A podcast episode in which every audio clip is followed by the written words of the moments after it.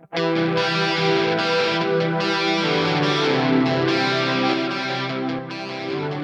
back to the Fourth Way Podcast. We just finished our series on consequentialism a few weeks back, looking at examples of how that ethic seeps into our lives and produces compromise all over the place.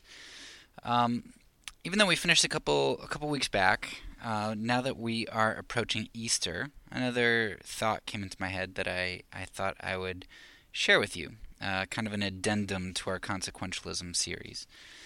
In episode 4, we took a look at a consequentialist case study of Pontius Pilate. Well, today, right before Easter, I thought I would dre- address what I believe is another good example of consequentialism uh, during Jesus' crucifixion. That is Peter and his betrayal of Jesus. Now, most call Peter a coward, but I don't think that's true at all. And in fact, I think that's a, a very common misunderstanding of what was going on with Peter. And something that I, I really only realized once I, I started digging into this ethic of consequentialism. So today I want to lay out a case against Peter's cowardice and tell you why I don't think he was at all a coward, and explain why consequentialism I think makes a lot more sense in explaining Peter's actions. And then I want to take a look at how we are often very much like Peter. Exhibit 1. We take a look at Matthew 16. And Peter says that he's not going to allow Jesus to suffer. Right? That means that that Peter says he's going to protect Christ from messianic consequences. Now, Peter says this, which obviously doesn't mean that he will put his money where his mouth is. Um, saying that uh, you're going to be brave is different than actually being brave. But I want you to realize, like, Peter's the only one who said this. The other disciples weren't the ones noted as saying this. And what Peter was, was promising, what Peter was saying, is a pretty big deal. Because the messianic, the potential messianic consequences for Jesus, for somebody who's claiming to be the Messiah, right? You have to understand that Messiah is a political figure, and in Jewish tradition, he's going to be a uh, conquering political figure, right? That's going to be a, a big threat to Rome. Um, don't forget that, like back at the beginning of Matthew, we already had a group of people try to anoint Jesus as king, right? They tried to forcefully make him king. So um, that's that's a huge threat to Rome. And then during this time, uh, certainly after Jesus, but also there were a number before Jesus of false messiahs who were executed. Like what Peter was telling Jesus that, that he was going to prevent him from suffering was not a small promise, right? That was a, a pretty big thing that Peter was was saying. Um, so Peter, at least verbally, seemed like he was up for being brave and not a coward.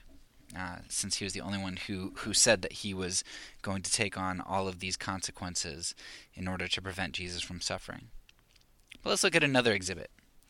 Exhibit 2, John 11.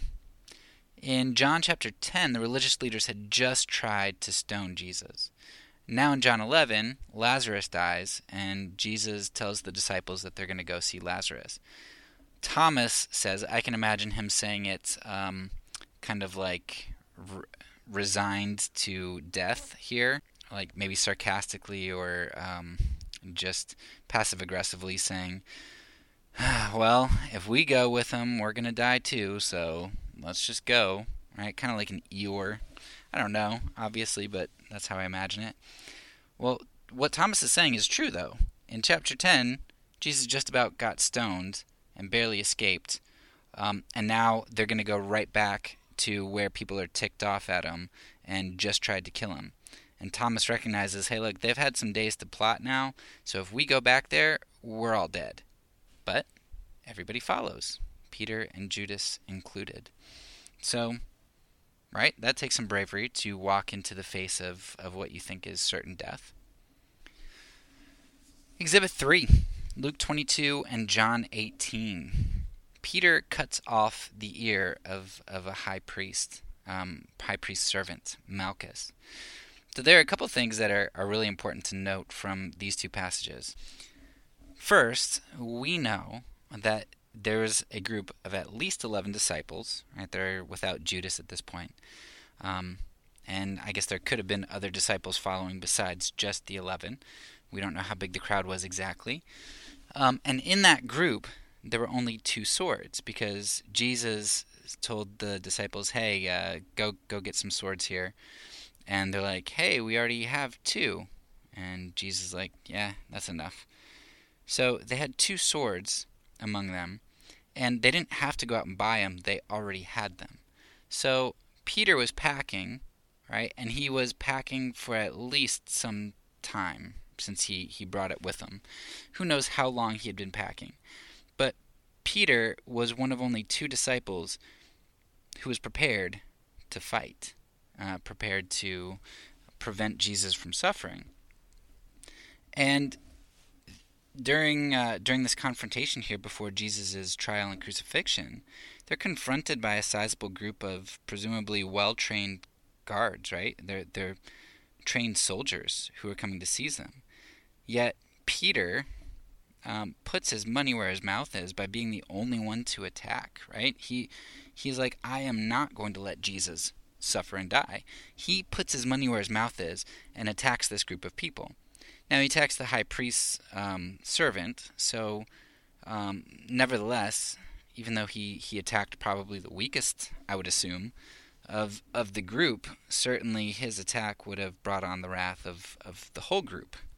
So it took a lot of courage for Peter to do what he was doing. And he wasn't just trying to slice off Malchus's ear here, I don't think. I think he was trying to decapitate him. You know, in John 18 it says, it kind of puts the action together where it says Peter drew his sword and struck. So I can imagine that it's it's all one fluid motion because it, says that it cut off Malchus's right ear, right? So if he's facing Peter, that's Peter's left side you know, presumably Peter's right handed, like most people were.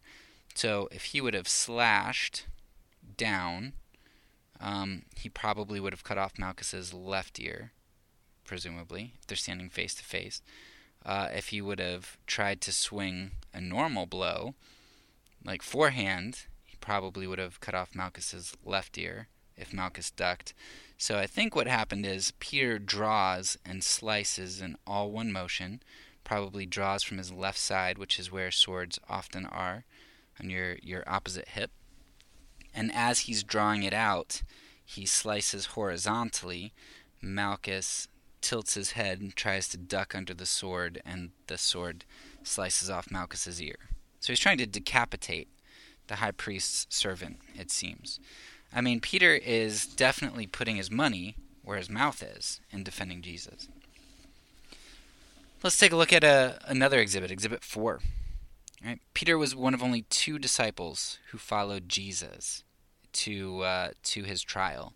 John, I think, was was the other one, and John was also at the cross. And and you have to remember that John probably has less pressure on him because he's he's probably very young. We know that John died uh, lived a very long life, and if he's still writing into you know 90, 90 AD or whatever, if he's still uh, alive around that time, I believe is when he he died. He's probably pretty young, maybe the youngest disciple here, and there might be less of uh, less repercussions for somebody very young at this time. So Peter, though, right, he follows Jesus all the way. So sure, Peter ends up denying Christ in in this area, but you have to consider all of the other disciples, except for, for John, had already run away long ago. I mean, Peter followed Jesus into the heart of danger after he was the one who tried to defend him. So, I mean, yeah, Peter is, is by no means a coward here. Um, you know, certainly he may have uh, a lapse of bravery to a certain extent, but the fact that he's he's following Jesus to this extent means he has he has a great deal of courage. And then we also see that Peter is one of two, you know, with John again, the first two to race to the tomb of Jesus. Uh, they come out of hiding because they're so fearful that they're going to be, be killed. They have no no concept of the resurrection at this point. They just, you know, Jesus told them some things, but they didn't get anything. And so he doesn't know what in the world is up. Nevertheless, he he leaves hiding to race to the tomb. He's one of the first two at the tomb. Um, risking, you know, could the Roman guards still be there? Uh, could they be just? Could this just be a trick to try to get us to come out of hiding and, and catch us? Uh, Peter doesn't know, but he races to the tomb. So exhibit exhibit five, we're going to kind of compile some of these things together, but also take a look at some of the other crazy things Peter has done throughout uh, his time with Jesus. So um, Peter stuck with Christ, and he was often the first to accept things, and he always had his eyes on Christ. When Jesus said, uh, "You have to eat my flesh and drink my blood," and lots of people left, Peter didn't. Um, Peter was like the first person to declare that Jesus is the Holy One of God. He's the first to declare that Jesus is the Messiah. He ref- said he was going to refuse to let Jesus suffer. He was the first and only one to draw his sword. He walked on water. He's the only one who got out of the boat and walked on water. Sure, he sank uh, later because he, he started to get scared, but man, he jumped out of the boat onto water to, to go after Jesus. Um, he followed Jesus all the way to his trial, and he went to the tomb and got out of hiding. Peter's life was focused on Christ, and he would do crazy things, believe crazy things, do crazy things to pursue Christ. Peter was not a coward. But if he wasn't a coward, then what in the world was Peter? Well, I think to a certain extent, Peter was was a consequentialist of sorts. Or he at least expressed a, a certain aspect that you see in many consequentialists. And that is that so often in consequentialism, what we end up doing is we end up transferring our view of what should be uh, onto somebody else. And I think that's what Peter did to Jesus. So Peter thought that Jesus was the Messiah. He thought he was awesome. He thought he was going to bring in this this kingdom. He thought he thought that he was going to get rid of Rome and that everything was going to be great. And suffering was not a part of that. Success and victory were. But things changed in the garden. The the arrest of Jesus seems to have marred the image of the one that Peter thought he followed. If Peter thought of the Messiah as establishing an earthly kingdom, of overthrowing Rome, and of being a powerful Son of God, then what Peter was seeing in Christ's weakness couldn't be excused. If Jesus came to overthrow Rome, why did he have Peter, Peter put away his sword? Why was he submitting to the kangaroo court of the religious leaders? Jesus had always escaped the leaders before, presumably in order to build a larger following until he could make his move. But now Jesus was willingly uh, being recognized as a criminal, and he was refusing resistance that seemed pointless and suicidal to Peter. It must have destroyed Peter's hopes and dreams and undermined his assurance of who Jesus truly was. You know, like so many other messiahs before him, maybe Jesus wasn't who Peter thought he was. Peter's denial then was likely not primarily the denial of a coward who was trying to save his own skin. It was the denial of a broken man, disillusioned by the image of who his Savior appeared to be in contrast to all that Peter envisioned his Savior should be. Peter's fear wasn't that his body would be harmed or destroyed in defending Jesus. Peter already proved his willingness to sacrifice himself. Rather, Peter was disillusioned because it appeared that his dreams and ideals were being destroyed. Draft dodgers and deserters are cowards, and Peter was neither of those. He was willing to stand with Jesus even unto death. Instead, Peter retreated. He recognized that both the commander and the ideal he had been fighting for were killed, and he had nothing left to fight for. You know, I think it's also important to understand at this point that Peter and Judas weren't really all that different in their betrayals of Christ. See, Jesus says that Peter was being influenced by Satan, and Luke tells us that Judas was influenced by Satan. Judas, at least in some traditions, betrayed Jesus because he thought that creating a confrontation would force Christ to stop beating around the bush and finally bring his kingdom with force. Judas was likely hoping a confrontation with Jesus would cause him to move forward with a confrontation with Rome.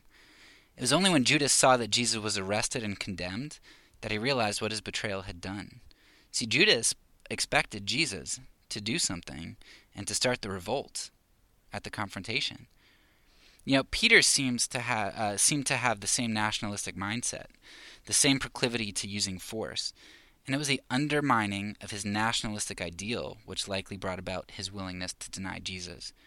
We can even see Peter's and the other disciples' continued misunderstanding of Christ's kingdom post resurrection as they ask Jesus in Acts 1 6 if he will finally restore Israel now that he is resurrected. I mean, that, that nationalistic ideal just lingered. The only major distinction between Judas and Peter is in their final responses to their realization of what they had done in their betrayal. While Judas's eyes looked to himself, his own guilt, and the tragedy of the outcome he brought about, Peter's eyes looked once again to the Messiah he loved so much. While Peter felt often, it was always momentary and it always caused him to bring his eyes back to rest upon Jesus. Peter truly, deeply loved Jesus, and it was his love for his Savior which was stronger than any ideal or desire that he held. So is Peter a consequentialist? I don't know. I, I can't prove that. But I think I can prove that he wasn't a coward. That's that's not who Peter was. I think Peter had this ideal and he pro- he projected that onto Jesus and he thought that this is who Jesus was just like so many other people did which is why people got ticked and crucified him, which is why his disciples ran, because they thought he was somebody else who was going to bring the kingdom, who was going to relinquish them uh, the rule of Rome. Peter didn't lose courage in the garden, he lost hope. I think we see the same thing today with with my group of Christians, uh, conservative Christians in particular. I'm sure you see it in all groups, but again, I, I speak from my, my own experience. And in my group, we do the exact same thing as Peter, right? We we feel like we have courage because we're willing willing to stand for for issues um, that we think are important, and and some of those issues are for sure. But we're also willing to compromise on on other issues. You know, we have we have this agenda and we project that as God's agenda, right? That we have to accomplish all of these things for Him.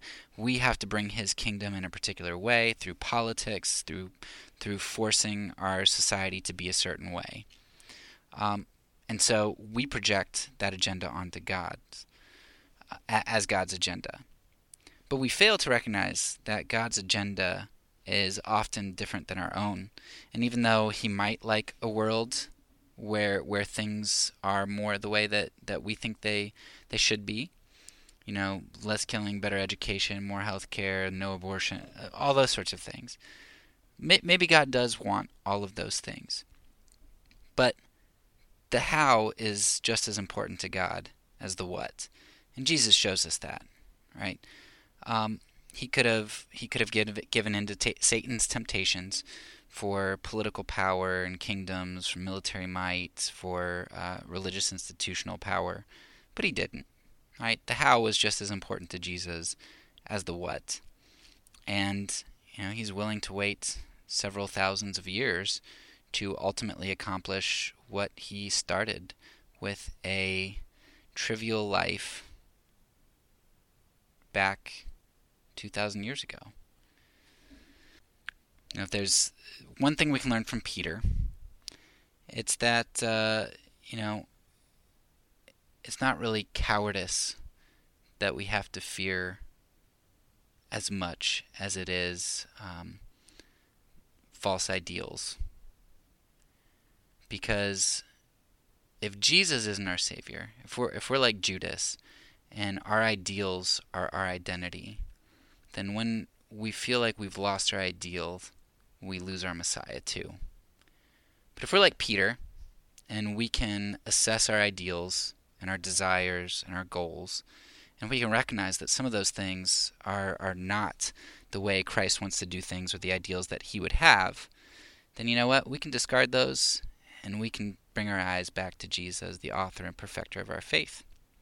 It's my prayer for myself, and that's my prayer for you guys. So, uh, that's all for now. So peace, because I'm a pacifist. When I say it, I mean it.